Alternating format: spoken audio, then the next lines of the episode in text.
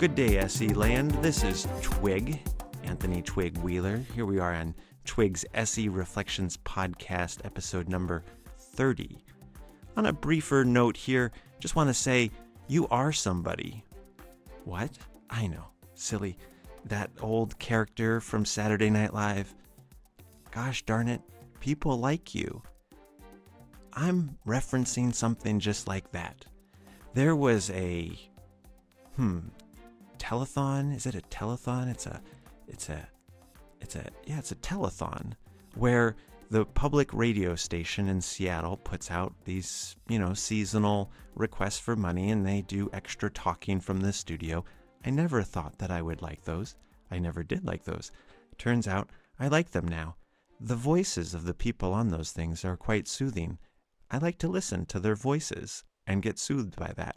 So, some time ago, I was listening to one of these telethons, and one of the reporters on there was speaking candidly about another reporter who I think has passed or is no longer in the Pacific Northwest, at least. And I, I'm sad that I didn't catch the name, but this reporter had a thing that he would do, and she was sharing this thing.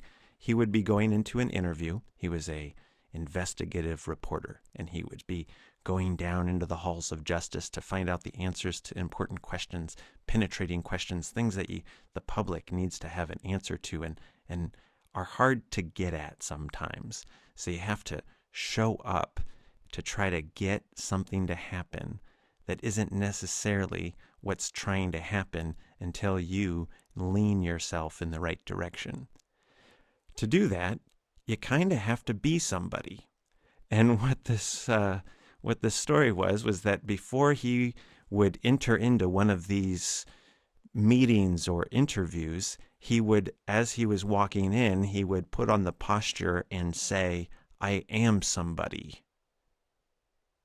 Yeah, you know what I mean by the posture. You know, like the like you stand up a little bit more upright and and you take on a little bit of a superhero posture. You know, and you say like, "I am somebody."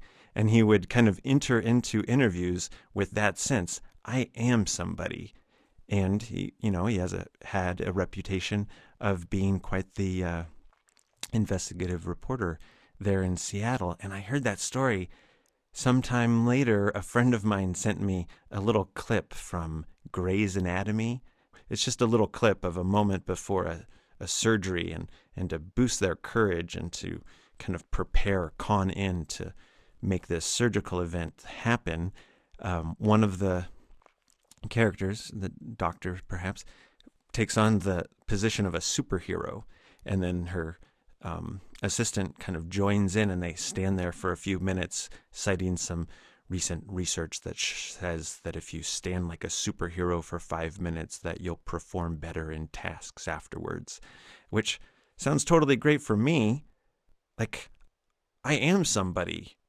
You are somebody, you know, and, and if nothing else could be said, a lot of times in sessions, we are going to end up inviting, directing, redirecting, pulling, cajoling, dancing, you know, um, cheerleading a person's attention in a different direction than either their habitual nature might be taking them or the conditioning of what's going on for them is going to take them, or their expectations of what the session is to be, or um, any number of even even your desires that the session might be something different, and so you realize, oh wait, no, we need to like do less here, so we don't get a whoops it, as Kathy Kain would call it. We need to like kind of keep this in check enough, and maybe you even wanted to do more. There are a lot of times in sessions that you will have to be somebody in order to redirect or facilitate what else or what better should happen. And, you know, taking on the posture beforehand, saying to yourself, I am somebody. Maybe, maybe that's a good idea sometimes. You are someone. I apologize. You already knew that. I'm sure you already knew that. You are someone. Me too. I'm someone too. Anthony Twig Wheeler. You can find me at liberationispossible.org backslash SE Reflections. I did learn, though, that it helps to tell yourself, I am someone. People taught me that. I like to learn from folks. When they give me things that help, I use them. I am someone. I think you are too. And gosh darn it, Get up, get up, I like you. get up, get up, Take care. get up, get up. And then let me tell you, as good as that is, and as much as I hope you'll try that out, I am somebody. Find the posture, you know, hmm, I can do this. As good as that is, and I think it is good, I I think I think one of you or more of you are gonna have that thought, yeah, but maybe I'm not anybody. You know, like I don't know what I'm doing here. Like I haven't I haven't figured all these things out yet. I'm I'm not as good as they are. I'm not as good as I need to be. I can't catch my client. I can't get in front of what's happening. I can't redirect what needs to happen next. I can't even see what has to happen now. Easy. We're just going one step at a time here. You're just going one step at a time here. You're making your way toward more and more facility, more and more comprehension, more and more, hmm, I really do get to wear this badge that says, I know what I'm doing here. I am somebody. And let me borrow from comedy improv theater where they've got a wonderful phrase, they've got a wonderful saying that says, Nobody deserves to be on stage more than you do. Nobody deserves to be on stage more than you do.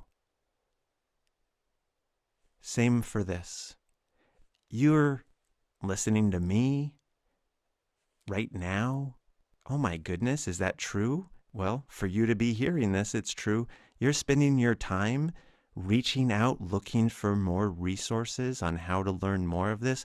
Well, if that's the case, then you're doing that in all kinds of other places. You're going to workshops, you're taking the training, you're reading the books, you're talking with colleagues, you're spending your time, your attention on trying to enter into this way of seeing, this way of communicating, this way of practicing, this way of engaging people and your clients, this way of helping things happen. So much is going on here. And you're investing your time and attention to become somebody at this.